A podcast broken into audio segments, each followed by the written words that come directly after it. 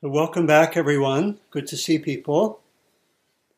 I want to, this morning, or which is also for others this afternoon and this evening. So, this morning, this afternoon, this evening, I want to explore awakening, the core intention of our practice to awaken and to help others awaken.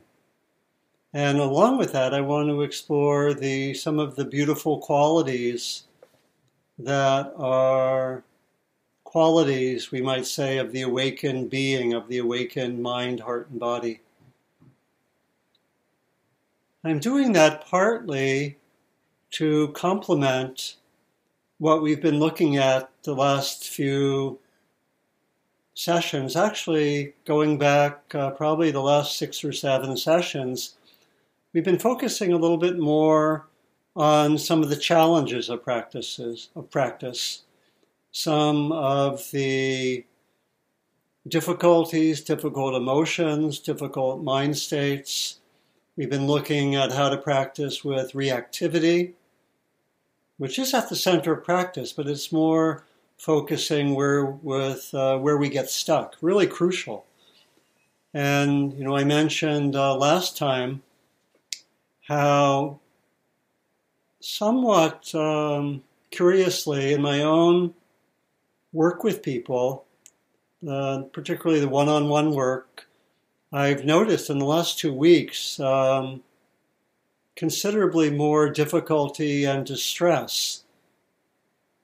Some of it individually based, some of it related to family, relationships, uh, work situations uh, some of it related to the fires in California.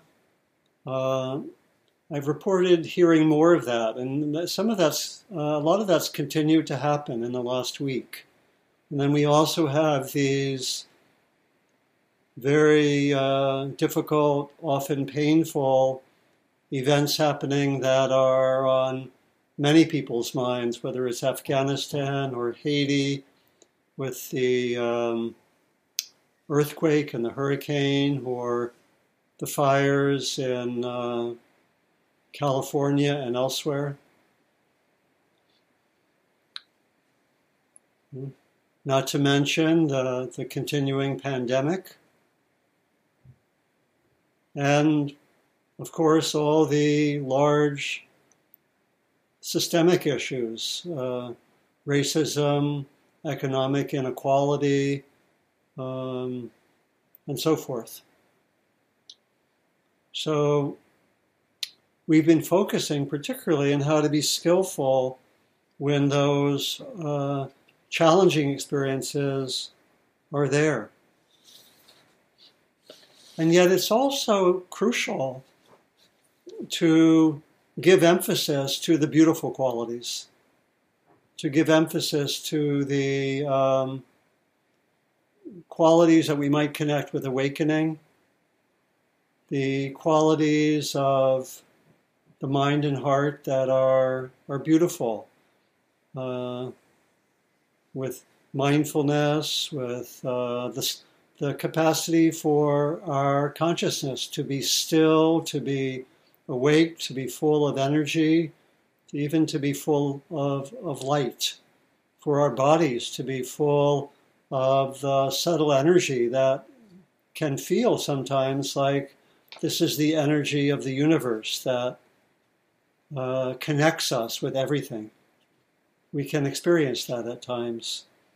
We can have a sense of balance and equanimity increasingly no matter what happens. We can have kindness and, and joy and care in the midst of things. And so it can be quite important. This was partly the guidance in the meditation to emphasize these beautiful qualities, and we could call them, in a way, qualities of the awakened uh, mind, heart, and body.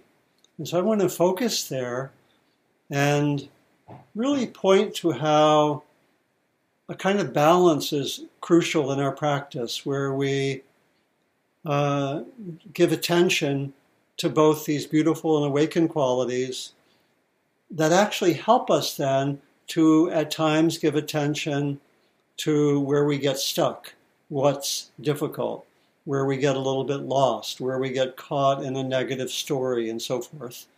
And that both of them are crucial. So, wanted to invite you to reflect, and some of this may have come up in the uh, guided meditation, just to reflect on the one or two or three uh, beautiful qualities which may have been there today, earlier, have been there in the last week. You know, some like some of the ones I mentioned uh, mindfulness, clear seeing, equanimity, qualities of the heart. And just reflect on some of the qualities that have been there for you in the last period of time.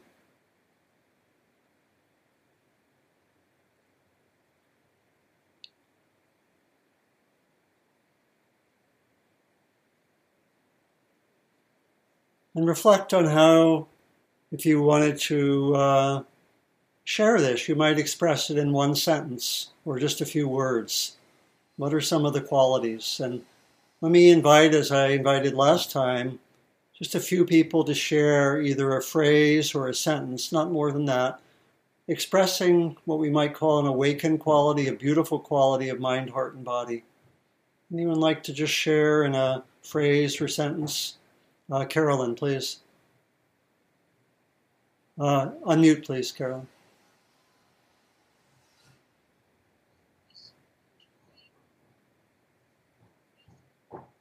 Mm-hmm.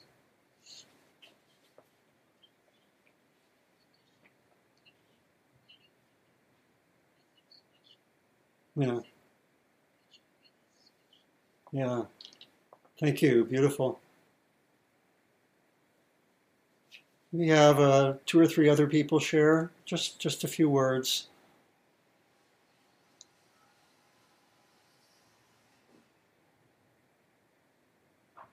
Wadia, please.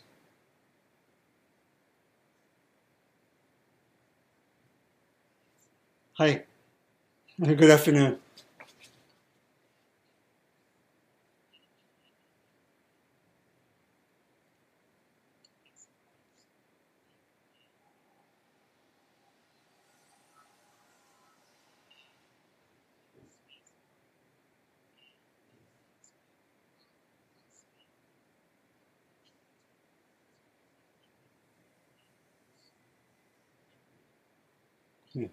Beautiful burst, burst of energy and joy. Well, yeah. Thank you. Thanks so much, Wadia. Yeah.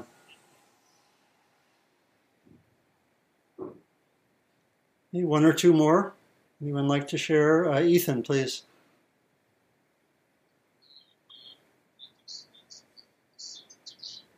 Yeah.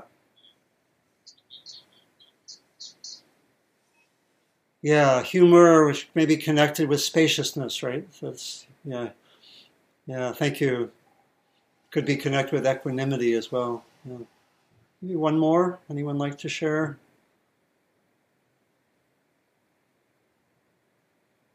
Uh, Audrey, please. Audrey, and then Anna, and then that will complete.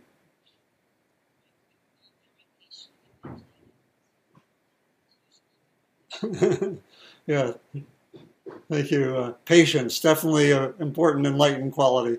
Yeah, thank you. And Anna, please.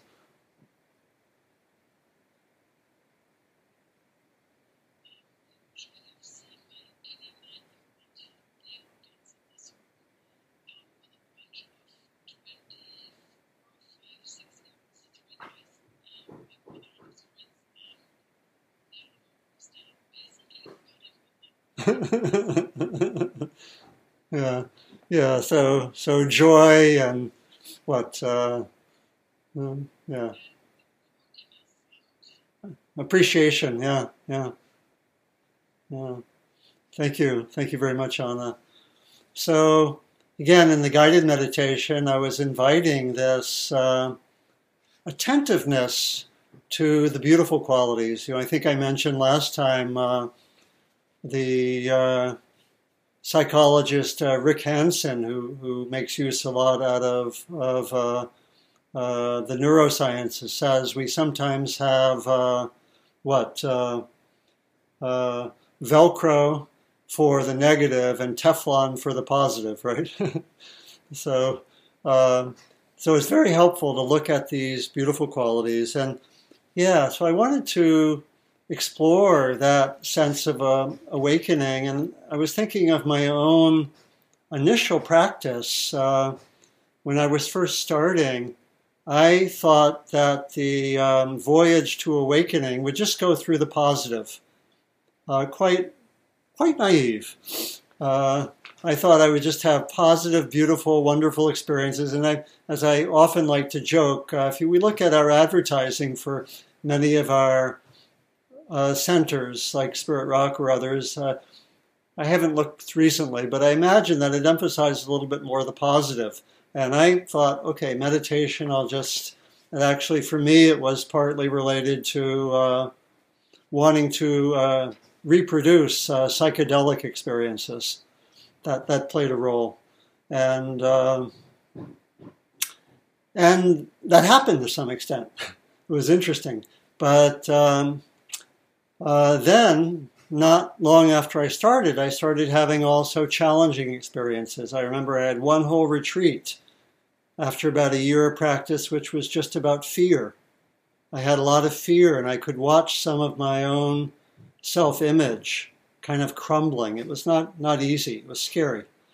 And yet there was the mindfulness to hold it. And I know I experienced uh, over a few years sort of a almost like a rotation of developing these beautiful qualities and having beautiful experiences that I had never had before, like where the whole body became filled with energy, almost like filled with light, or the mind got very, very quiet, amazingly so. But then also, I think related to opening was the ability to open to what was hard or what was unresolved, the you know the fear or the anger or the uh, self judgment and so forth. And so I noticed that happening, and I think the, uh, a wise perspective is to hold them uh, both as really important, as I mentioned earlier, to have this rhythm. Sometimes we can go into the beautiful qualities and hang out there longer and, and emphasize them. And sometimes we're more called to be with what's hard or what's uh, difficult. Again, sometimes we, we don't have a choice on that, obviously. Um, so having that in mind is really, really helpful. And today I want to focus on what we might call the awakened qualities and the very nature of awakening, the nature of the awakened mind, heart, and body. Really, right at the heart of the Buddhist tradition, and I think very linked to what we find in other spiritual traditions. What is awakening? What are the qualities which manifest in awakening? How do we develop more these these awakened qualities? And I was also thinking about this, and probably will give some attention to it next time as well. That something I mentioned last time, I was talking with a friend, and we were talking about the need for people who are more and more awakened to help with the challenges of this world. What would it be like if you had a million people who were pretty awake, had a lot of these beautiful qualities, and also had enough experience to really be with the hard stuff? Because I think they go together. Right? What would it be like if you had a million people who could work together? Maybe sometimes locally, sometimes more nationally or internationally. I think we need that. And so I, I, will talk about that idea maybe some next week. So I'm going to talk for the rest of the time about awakening and the nature of awakening. And I had fun preparing for today because I prepared a bunch of slides that we're going to see in just a moment. Some slides, and some of them you'll see me like, not, not quite yet. Not quite yet, uh, Tolan. But you saw the first slide, a preview, unexpected. Uh, so um, I'm going to show some slides, and they'll include slides of uh, at least one or two of them of me quite a number of years ago. You'll see me as a young meditator. Okay, so Um, the teachings of the Buddha are that the aim of our practice is awakening. And there are different ways that awakening is talked about. Sometimes it's talked about, this is probably the predominant way, it's talked about more negatively by the Buddha. He talks about awakening as the uh, absence of greed, hatred, and delusion, or we might say habitual grasping, habitual pushing away, aversion, all based on certain delusion about ourselves, about the nature of the mind, who we are. And that, that's the predominant way that the Buddha talks about awakening. So there's a suggestion that we can go beyond all reactivity, that this is part of the potential of being a human being. Later Buddhist traditions would talk about there being Buddha nature, something deep in our being that's often covered over, that actually has, we might say, the seeds of these beautiful qualities. Call, call them love, compassion, wisdom, clarity, equanimity, energy, joy lot of what was named by people, the teachings are that this is our core human potential. And that it's in every being, even those who do um, unskillful or what we might call horrible things, have this Buddha nature. It's, it's actually universal. And in, in China, they actually had discussions. I don't think they went on in India in the same way. In China, they had discussions whether uh, non humans had uh, Buddha nature as well. You know, do dogs, do birds, do squirrels have Buddha nature, right? And I think, you know, there were different views, but I think a lot of the views in China were that yes, Buddha nature was not just about human beings. I think relevant in many ways for other issues. So there's there's that teaching that uh, our deepest nature has these awakened qualities, and yet our, our being, as it were, is impacted by greed, hatred, and delusion, or greed, compulsive aversion, not seeing clearly. And the aim of the practice is actually to come to full awakening, to eliminate greed, aversion, and ignorance or delusion. Very, very profound intention. Sometimes this intention gets lost in contemporary practice. I think we can see that most easily. Sometimes, in some approaches, we just draw mindfulness out from the tradition. And the emphasis is just on being mindful, which is very valuable, but it may lose the emphasis on awakening and of the, the tremendous potential that is, is there. You know, for we might, we might, we might uh, not have that, you know, not have those beautiful qualities be there. And so the Buddha taught that awakening is possible. He gave a number of different teachings and practices, such as the one central uh, teaching was called the uh, uh, factors of awakening. You know, the factors that develop uh, bodhi. The term that the Buddha used for awakening is bodhi. The, the root is bud, B U D H. Bodhi is spelled B O D H I, and it comes from the ordinary word to wake up or to awaken. And so he's giving a kind of metaphor that we are as if we're sleepwalkers. There's an aspect of our lives in which we're as if not fully awake, but we think we are. Right? And so that was the metaphor that the Buddha used. And the, all of the training is to cultivate the factors of awakening. I've mentioned them before.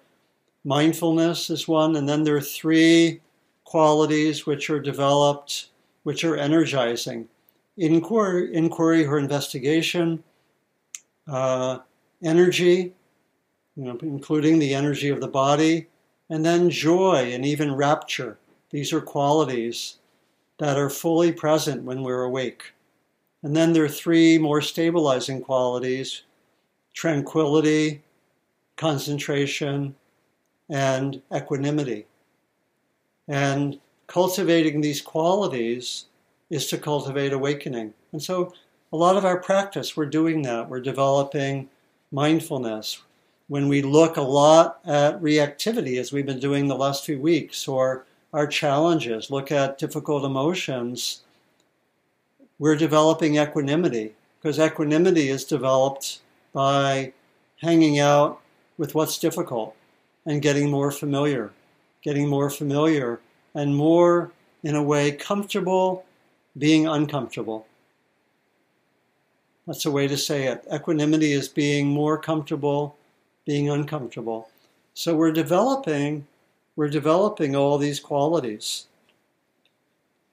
This is a passage about that uh, the Buddha gave about these factors of awakening. Those who fully cultivate the factors of awakening give up grasping, enjoy non clinging, and have destroyed the toxins. They are luminous and completely liberated in this life. And there are a number of different uh, teachings that express this. You know, the Buddha gave many, many, many teachings. One, uh, one large collection of teachings is called The Wings of Awakening. And there are 37 of these, not taught that often. Sometimes we've done these in longer retreats. We teach uh, the wings of the 37 wings of awakening. And actually, it's, it's also called the seven sets, because this is what the Buddha thought were the seven most essential teachings that he gave. So they're the seven factors of awakening and the uh, four ways of skillful effort, the four foundations of mindfulness, the noble eightfold path, and some other teachings, the five spiritual faculties, the four bases of power, and so forth. You add all those up, they come up to 37. And in these, there's the emphasis, again, both on eliminating greed, hatred, and delusion and developing the positive qualities. The Buddha didn't talk too much about what awakening actually is. He talked about the qualities that are there, but he didn't talk so much about what we see when we're awake, or what it's like, or what the mind is like, what the body is like, other than through these different qualities. Um, but at times he did. At times he talked in a more developed way about the uh, positive qualities of awakening. And I want to give some attention to those because they're quite beautiful. And this is where, uh, in a moment, I'll, I'll show some slides because the Buddha talked about what an awakened mind is like, some. Mostly he talked about it negatively, the absence of greed, hatred, and delusion but sometimes he talked about it as in identifying the seven factors of awakening. There's a chant that's done often in, um, particularly in uh, Buddhist countries, which identifies some of the qualities uh, actually that are there with the awakened mind or the ways to go there. It goes like this Swakato Bhagavata Dhammo Sanditiko, Akaliko, um, Opan Ehipasiko, Opanaiko, Bachatangwe, Ditapo, Winyuhiti. These are naming the qualities of the core teachings. Basically, if I translated that, it would mean discovered and well proclaimed by the Buddha, apparent here and now directly visible, timeless, immediate, experienceable by the wise. So basically saying that this awakening is always available, even if we're stuck in a given moment, because that Buddha nature is there, awakening is always present, is always present, even if it's covered over. So, this is actually the good news. We don't actually manufacture awakening. To a large extent, we don't have to do anything. We have to just get out of the way. An awakening is there. Isn't that interesting? And so this comes, comes back to those teachings I gave quite a while ago about not doing. And there's a profound way that if we can learn to just let our, our being be present, the awakening occurs like that. But there are also the practices that help open it up, that work with difficult qualities, and so forth. And there also are some very interesting passages in the Buddha, not very many of them, where the Buddha talked quite positively, positively meaning uh, uh, he identified the qualities of awakening.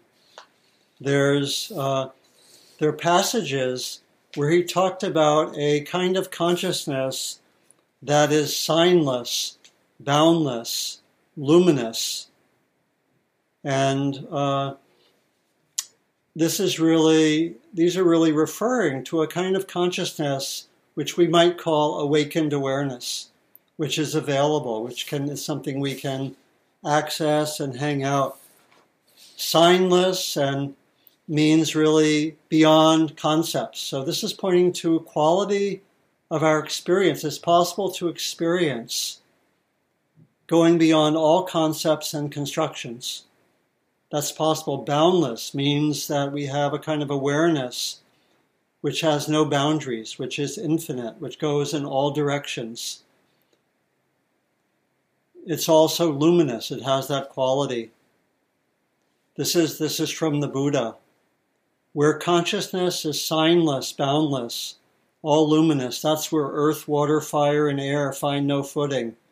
Long and short, small and great, fair and foul, name and form are wholly destroyed.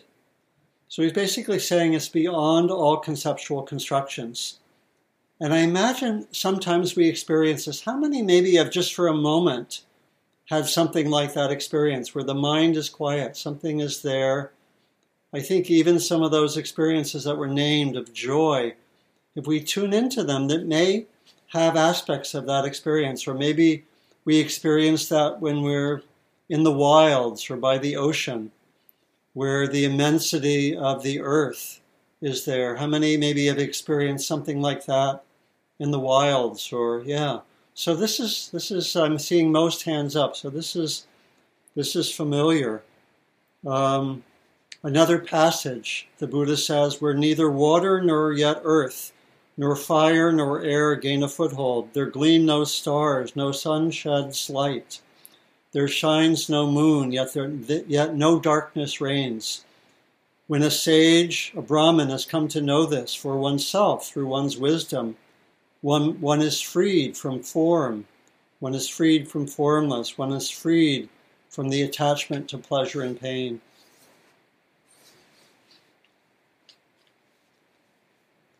And I want to share a little bit from two traditions that have also expressed this, this teaching about awakening more positively.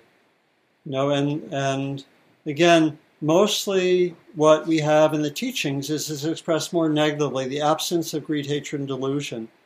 But there are also more positive ones. And in my own experience, I'll, I'll share from two traditions that I know from my own experience. One is the Thai forest tradition, and the other is the Tibetan, uh, Tibetan Dzogchen and Mahamudra traditions. So I want to take us on a little voyage first to Thailand. You ready? Get ready to go to Thailand? Okay, I'll, I'll share some teachings from some of the people I've studied with myself, and you'll see some pictures of me from a long time ago. Whether I'm in awakened state, you'll have to you'll have to make your own assessment. Okay, so we can start with the slides now. So this is uh, we're, we're we're going to Thailand. Here we are in Thailand. This is a standing Buddha image in Bangkok. I don't know how high, quite high, maybe 30, 40 feet high. Next image. There is a reclining Buddha, a very immense, immense size, golden, golden Buddha. Next slide. These are temples And Buddha. Next slide. This is uh, an image of the capital of Thailand for over 400 years, and now it's in the countryside, Ayutthaya. Another image now. Next, also from Ayutthaya. We have a sense of a culture that was centered around awakening for periods of time. Next slide. And I'm going to share some quotations and some stories from the Thai forest tradition, which is one of the traditions that brings out these more positive qualities of awakening. So, this is an image from around 1900. There was a tradition of wandering monks, particularly. The, uh, the nuns' order had died out in South and Southeast Asia, and it's been coming back very strongly recently. And so these are uh, wandering monks around over a hundred years ago. And the next slide. There was a, a teacher who was very much responsible for the development of this Thai forest tradition. He had studied with a teacher named ah Achan Sao. This is ah Achan Mun, who wandered around the forest in Thailand and Burma for many, many years and was, I think, something like a spiritual genius. And you can actually read a biography of him and their texts that he gave, although he didn't he didn't write very much. He spoke of awakening being connected with what he called the primal mind. This is from Achan Mun. The primal mind is radiant and clear by nature, but is darkened because of corruption, such as the greed, aversion, delusion. And so another slide of Achan Mun.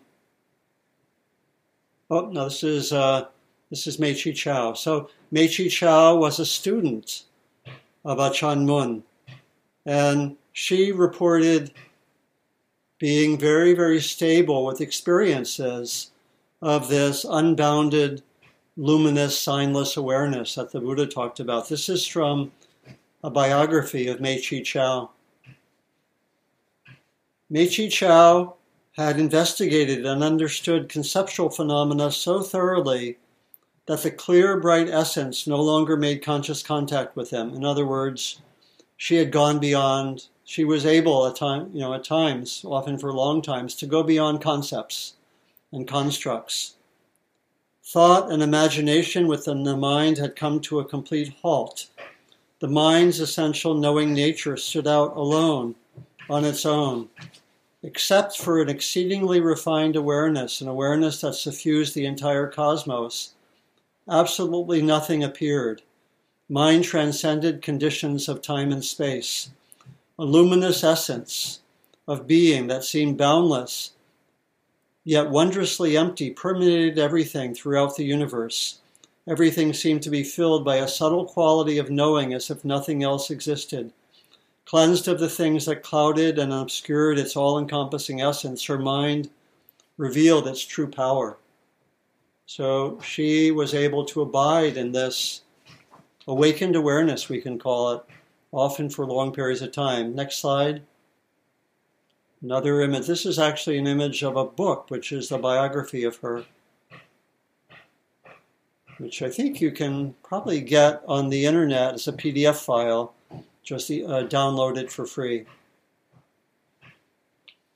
She was a student of Achan Mun. Another student of Achan Mun is Achan Mahabua. Next slide. This is him as a young man, as a teacher. He lived almost 100 years. I met him in the uh, 1990s when I was uh, in Thailand for a period of time. The next slide. This is an image of him as a as an older teacher. Again, he lived almost 100 years, lived in, in the uh, northern part of Thailand in a monastery. And in fact, we can have the next slide show some images from the monastery. These are my own photographs. This is the monastery, uh, the main hall in the monastery when no one was there. Next slide. This is the, the forest. Uh, people walked in the forest and uh, it was set in the forest. Next slide. This is uh, this is the place where you went for showers and toilet at the monastery. Next slide. Oh, this is younger Donald at the monastery. So I used to have a mustache. So, okay, next slide. This is uh, this is a cottage. Uh, if you were at the monastery, you had a cottage, and you lived in a little called a kuti. You lived in a kuti in the forest, and would come together for talks at times. Come together for meals. Next slide. This is uh, I think this was the cottage I was staying in, and then be you know was, they were you know these people were very generous. They gave me this cottage. So this is from, as you can imagine, being in the forest. This is this is Ajahn Mahabua talking about that quality of, of, what I'm calling awakened awareness. Which again, it sounds like we've all tasted it at times, but it, but the point is one can practice so it gets considerably stronger and more stable. This is Ajahn Mahabua speaking. When the mind becomes a pure mind, we can't say that the mind is above or below or in any particular spot. So again, there's this quality of it being boundless. It's an awareness that is pure, an awareness that is subtle and profound, above and beyond any and all conventions, so meaning beyond ordinary concepts. Even so, we're still veering into conventions when we say it's refined. we, we can't say that the awareness is high or low, has a point or center, because it doesn't have one at all.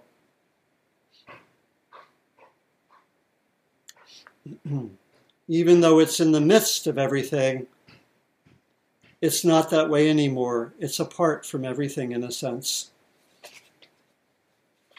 And then one last teacher, I think. Uh, this is uh, next slide. This is Ajahn Chah whom I also got to meet and study with some. Um, he lived also in northern Thailand, had a monastery, and um, was a student of many well known Western teachers, including uh, Jack Kornfield, uh, uh, Thanissaro and Kittisaro, Ajahn Sumedho. Next slide.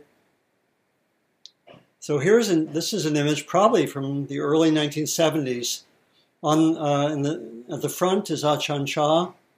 Achan in Thai just means teacher, by the way. And then on the right is Jack Kornfield as a monk, as a young man, probably in his 20s. And Ajahn Sumedho in the middle. Next slide.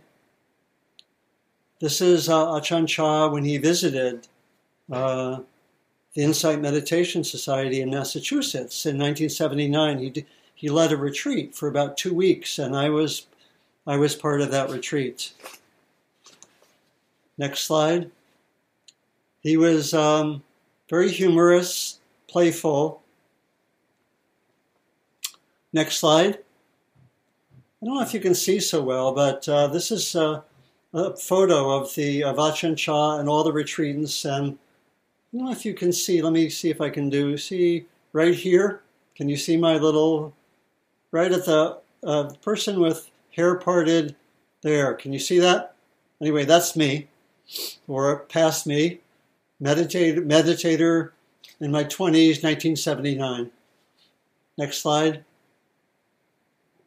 Okay, well let's let's go back to that last one. We're getting a little bit ahead. No, let's go let's go go back. Okay, there we are.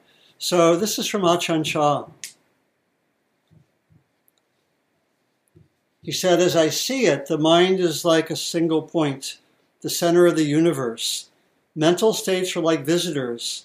Get to know these visitors well, become familiar with them. but do not give up your seat in the middle. It is the only seat around.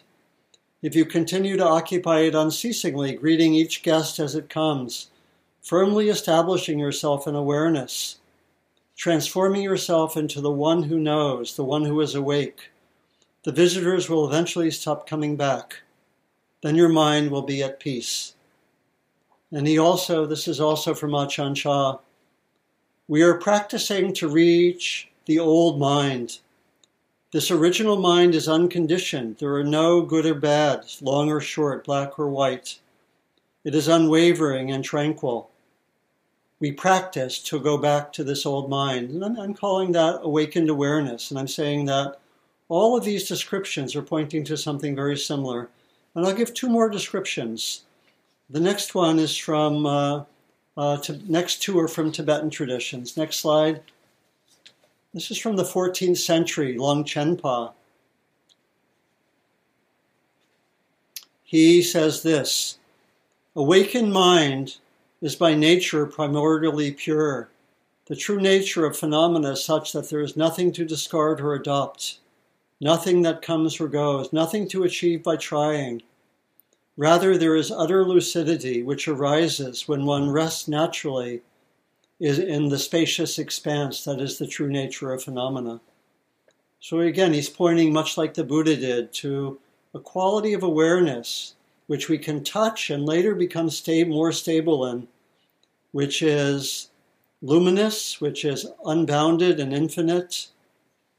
And in the Dzogchen tradition, they also add the dimension of compassion and kind of the heart qualities. And I'll give one more characterization. Next slide. This is from the uh, 16th century, another teacher from the Mahamudra tradition, Dakpo Tashi Namgyal.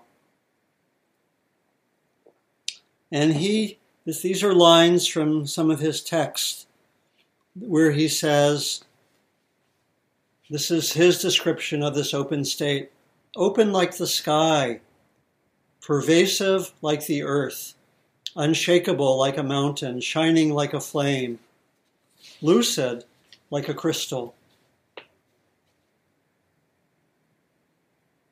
So I think we're at the end of the slides. Is that true, Solon? Yeah. So I had fun assembling those, took you to Thailand, to Tibet, and got a sense of uh, awakening can be described in these different ways. It can be described as the working through of greed, aversion, and delusion. It can also be described as touching, often briefly, with practice, more stably, what I'm calling awakened awareness, which we can talk about as non dual, boundless, luminous, spacious, and again, most of us probably have touched it, but just for a moment. And in the practices in the Thai forest tradition and in the uh, Tibetan traditions of Dzogchen and Mahamudra, there are practices actually that complement the practices given by the Buddha. The Buddha's practices are more like you develop these beautiful qualities, the, the mindfulness, the factors of awakening equanimity, concentration, and so forth. And then at times you'll experience awakened awareness. In the Thai forest tradition, and in Dzogchen and Mahamudra, they actually gave very specific practices where we access awakened awareness, which were uh, typically, maybe I'll give some of those next week. You know, maybe to, I think for this week, I'm going to invite the cultivation of the factors of awakening you know, maybe one or two of them. But there also are ways to access this awakened awareness quite directly, you know, in, in different ways. To first, we access it. You know, for most of us, it, it happens just by chance. It happens, again, maybe we're at a very peaceful place or we're in the wilds and it occurs. And then we, and suddenly we have a moment where the mind is just open. You know, and some we, some of us may notice this also. These sometimes happen if one has experimented with psychedelics. these kind of uh, experiences can also open up. Um, I'm not I'm not recommending that you go out and do that right now, uh, but uh, but it sometimes occurs. There's some uh, for a lot of those. There also can be downsides, as as most of you know. So just want to qualify that. Uh, but what I want to recommend, particularly for next week, is that we focus on cultivating uh, some of these beautiful qualities, uh, some of the factors of awakening, or the qualities of the heart. I want to really uh, invite, you know, the awakened qualities named in the teaching, mindfulness, inquiry or investigation. That is, looking carefully at our experience. You know, that might be when we notice reactivity, really exploring it. That's investigation. Then there could be energy in the body. We can invite that energy to be there. There's energy when the mind gets more quiet and concentrated. There can be energy. Sometimes it's helpful to do something, some uh, qigong or yoga, or take a walk. That helps there be more energy in the body.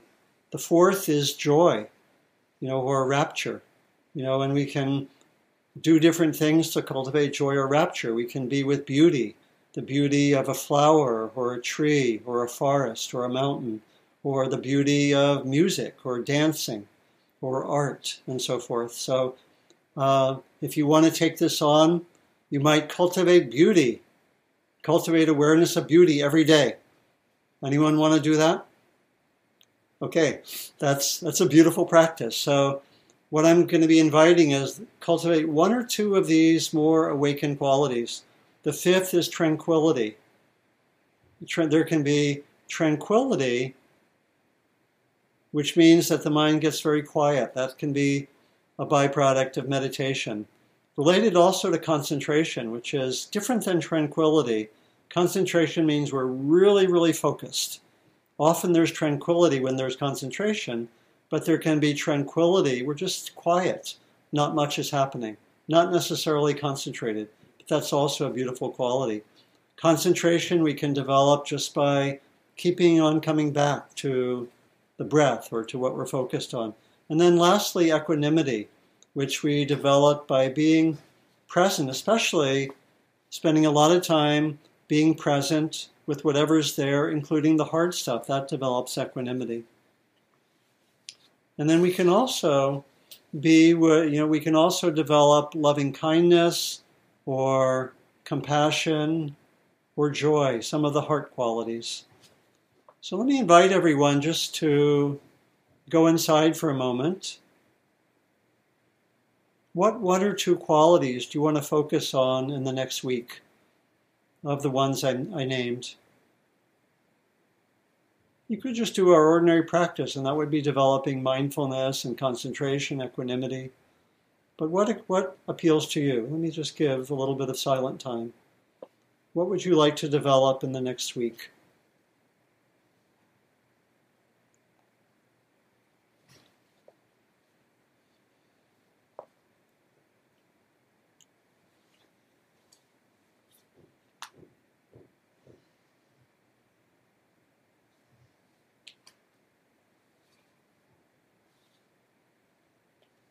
And then I'll close with uh, that passage from uh, Tashi Namgyal, which, and listen to this passage with an open mind and see if it's evocative of what it's talking about. So just stay present. I'll close with this. Open like the sky, pervasive like the earth.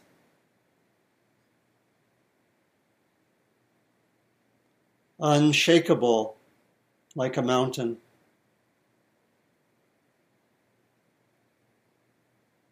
Shining like a flame.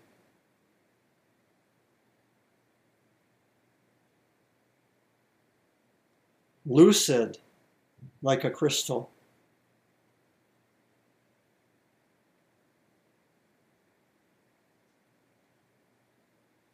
How many could resonate, at least some, with that passage and even feel it being evocative? Yeah.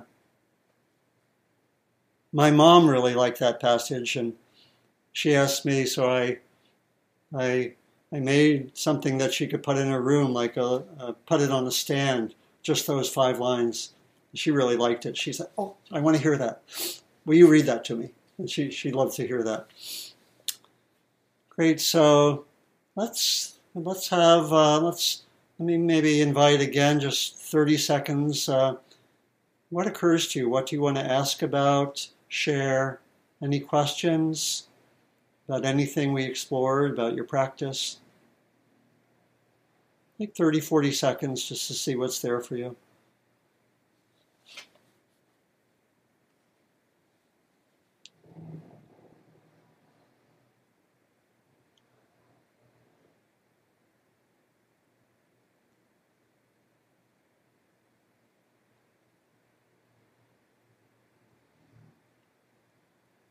Thank you. Thank you for seeing my slideshow. It was fun to put together and uh, show some of these wonderful beings. Any uh, thoughts, questions, reflections, sharing from your own experience? If you want to share, you know, I was in the forest and suddenly my mind was still and I felt uh, light coming through me or whatever. You want to share that? That's, I think that's pointing to this experience of awakened awareness. Uh, Carolyn, please.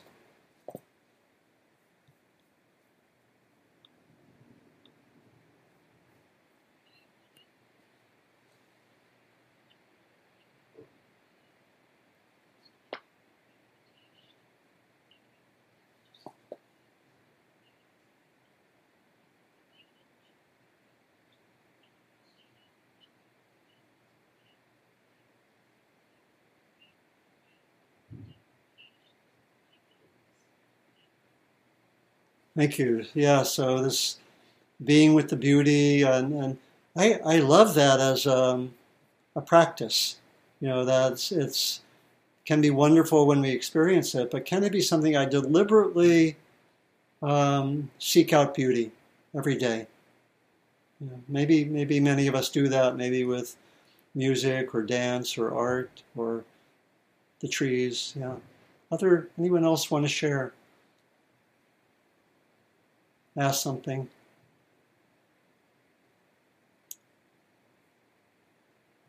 Yeah. Does someone raise a hand? I think. If uh, the raised hand function is hard, uh, maybe between me and Tolan we can see we can see most people. Holly, please.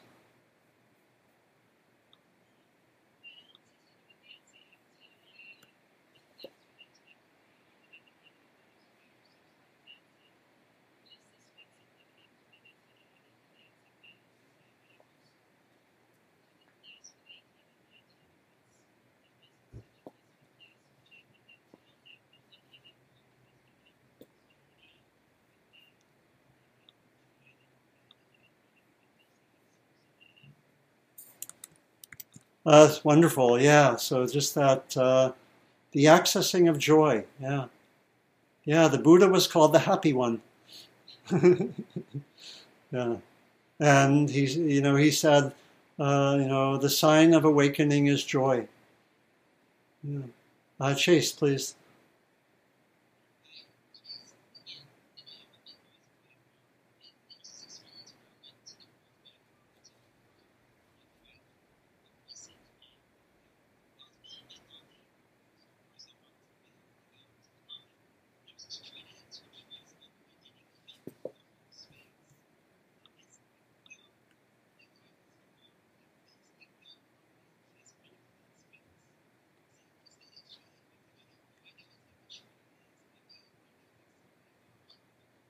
That's beautiful. So, so Chase, there was really just being in that space. Something took you beyond yourself. Yeah, and it took you into awareness bigger than yourself. Yeah, wonderful. Thank you.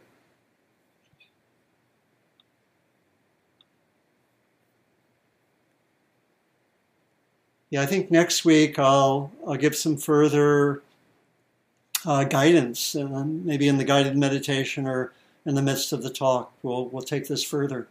Yeah. Other sharing or questions about any of this?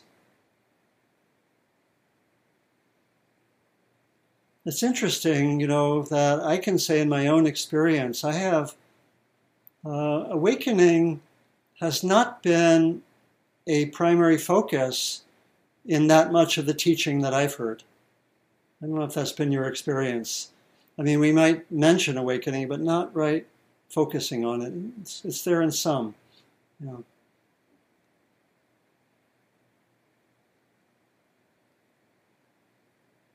questions, sharing.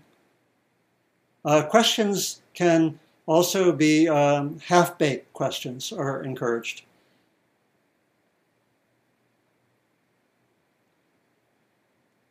And I might give half baked answers.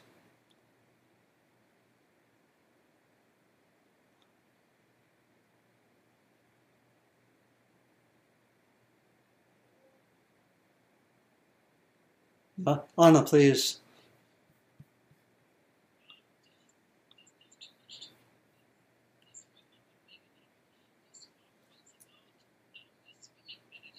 Oh, yeah.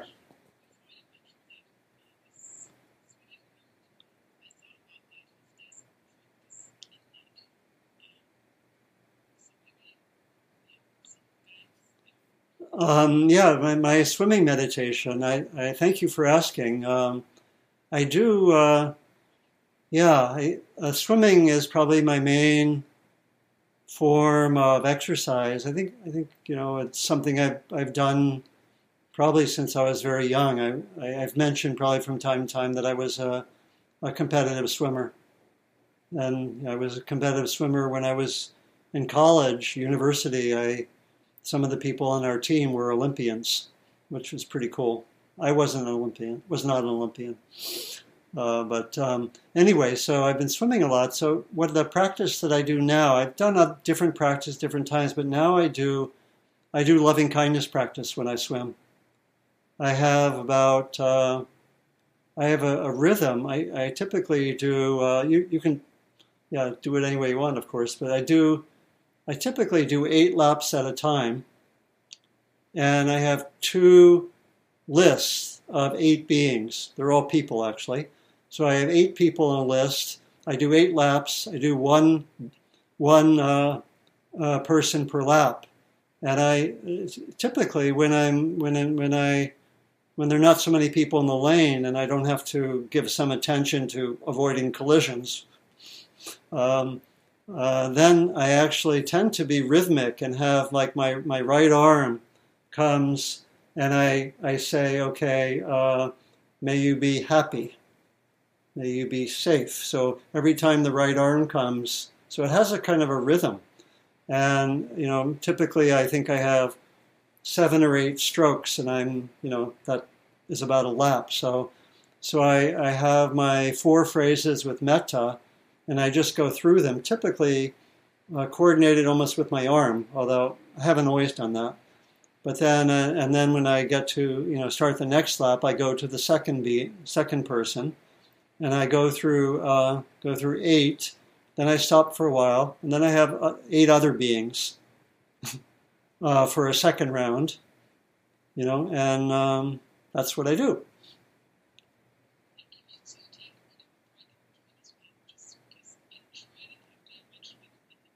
Yeah. Yeah. Yeah, yeah. So I use the same people. I actually, you know, the I usually do the same thing. I, I do uh, eight laps and then I rest for a while. Eight laps with the first eight beings, rest. Then eight laps with the next eight being with the other set of eight. Then I rest. Then I do some kicking for a while, where where I don't do metta, I just do awareness and then I, I, kick a few laps, and then I come back, and then I do another round of eight and eight and eight, and I do some kicking. Then I come back eight and eight. So yeah, so it's it's pretty rhythmic. Yeah, yeah, yeah, yeah. Do your own. See what works for you, and you can report back. And huh, anyone else here a swimmer? Okay, yeah, you can. Anyone do loving kindness when you swim? Yeah, okay, yeah, we can report back, and there, you know, we could, you know, who knows, we could, uh, we could collectively offer a workshop on metta swimming. That sounds good. Or write a book together. Who knows? Yeah. Okay. Thanks. Maybe time for one more if anyone else wanted to share something or ask. Uh, you know, again, we're exploring awakening. And again, the larger teaching is that at times it's really important to, to connect with these awakened, beautiful states. Um, and it balances uh, when we're going into more challenging states. And both of those are, that's the rhythm of our practice. We need both because we, we don't learn, you know, the, a lot of the learning comes through the difficult states. But we can also learn and establish new rhythms being with the beautiful states. So it's, it's interesting. It's a kind of, uh, uh, you know, sometimes our practice goes to one, sometimes to the other. Eventually, they can get integrated so that we can really uh, be more and more balanced with difficult states, even possible to be with something like awakened awareness and maybe have anger and reactivity come through, but you don't get stuck. That's possible. Anyone want to have a last one before we finish?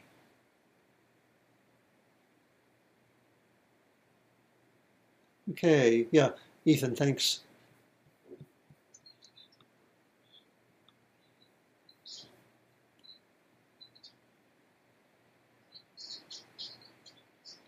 Yeah.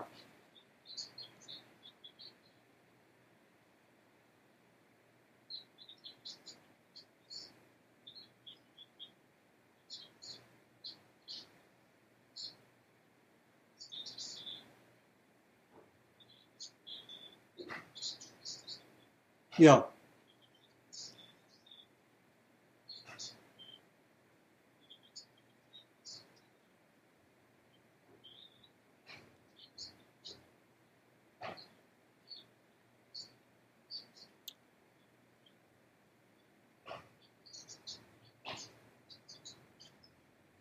Yeah, yeah, thank you. Thanks, Ethan. It's an important question. And I like to frame it that uh, we have multiple practices, and mindfulness is one of them. Okay, so at times things may be so strong or even overwhelming that mindfulness isn't going to work. And I think that's what you're pointing to in part. And we we could be really stuck in something and think we're being mindful because we kind of know what's happening, but we're actually lost in it or stuck in it. And that is actually uh, not so helpful. You know, and one of the ways that I work with this is to uh, have to use that uh, level of intensity gauge and ask on a scale of one to ten, where am I? And with eights or nines or tens, it may be too much for our mindfulness. But maybe with a five or six, our mindfulness can be with it even though it's hard, right? And so we want to know the distinction between when we can be with it and when we're almost entirely lost in it. And when we're when it's overwhelming or when we're really lost in it, then we would maybe have another practice that would help us come back to balance. It might be a practice of taking a walk or talking with someone or maybe doing a kind of practice, maybe dancing, right? Maybe do it, you know, have a, a repertoire of practices that help you come back to balance. Could be talking with a friend, could be several of these in combination. It could be um, some meditative practices can be really good when we're overwhelmed, such as loving kindness. If you've been doing it a lot, loving kindness can actually, but there we're not trying to be with what's happening. We're actually trying to shift the energy into a beautiful state. So it's actually not being mind. The instructions there. It's not about being mindful, not about just staying with what's there. It's saying this is too much for me. It's skillful to shift the state to come back to balance. So we can do that with these outer practices. Take a walk, do something physical, talk to someone uh, we can also sometimes have inner practices if they're developed enough and they can be helpful. So, uh, loving kindness in some of the old teachings was understood originally as an antidote to fear. when fear got really strong. And I've had friends who've described using, you know, loving kindness in prisons when they've got really upset, angry, fearful, right? And so th- th- those are the two basic approaches. Either find do something which helps you come back to balance. Sometimes an inner practice could do that. Sometimes it would be more outer. The key is to really uh, know that it's too much for my mindfulness. But if it's at a five or six level, it should be workable, even though it's hard. Okay. Thanks, Ethan. Does that get at it? Yeah, thank you. Okay, so let's close with um, thank you for thank you for your attention. Sorry, I've gone over just a little bit. So let's set the intention for the next week.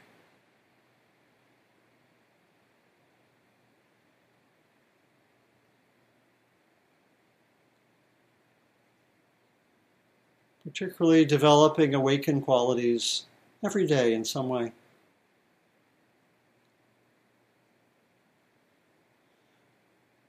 And then we close by inviting the benefits of our time together to be there for us, to be there for those in our lives, and then beyond our own circles, to be there for all beings. May our time together be of benefit, ultimately to all beings, which includes us.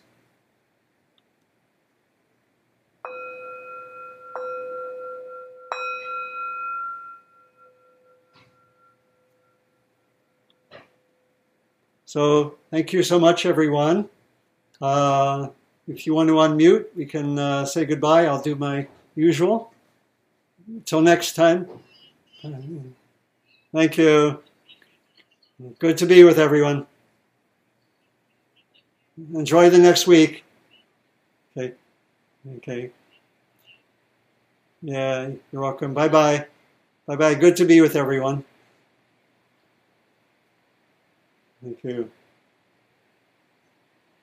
Thank you. Okay. Thanks, Tolan. Yay. Okay. Thank you.